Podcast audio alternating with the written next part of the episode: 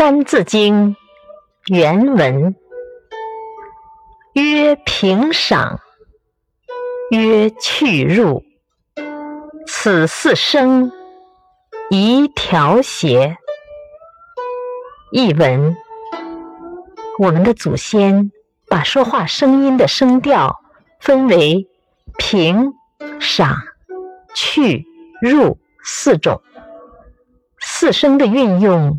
必须和谐，听起来才能使人舒畅。点评：我国的古代诗词非常优美动人，听起来和谐顺口。这不仅是因为诗词本身的内容感人，而且是由于运用了平、赏、去、入四声的规律变化。所以我们听起来更加优美。